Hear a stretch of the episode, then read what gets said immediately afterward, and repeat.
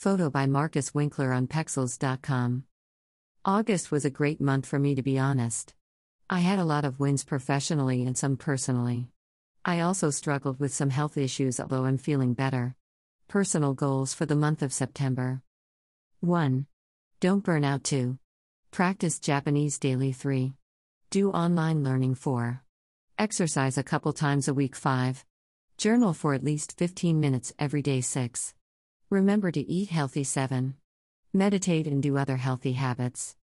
So, by not burning out, I'm starting two jobs a full time position and a part time position. On top of that, I have several volunteer positions I will be trying to manage. We'll see, I might have to step back from those. It honestly all depends on how my part time goes because I'm not sure how scheduling works yet. Not to mention that I want to keep up my blogs, social media, and online classes, like Udemy classes. So if you follow my professional blog or on here, be prepared for some reposts from my old blog or some cross posting until I get everything figured out.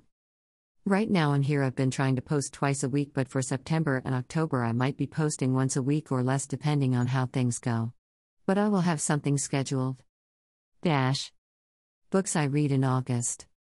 A Darker Shade of Magic by V. E. Schwab. Children of Blood and Bone by Tomi Adeyemi. Books I plan on reading in September. Six of Crows by Leigh Bardugo.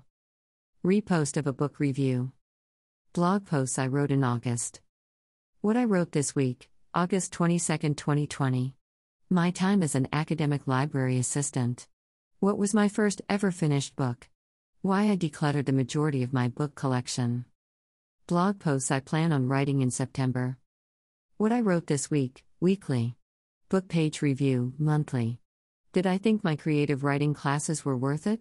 What boundaries should authors have? Dash. Latest posts. My goal setting plan of action for 2023.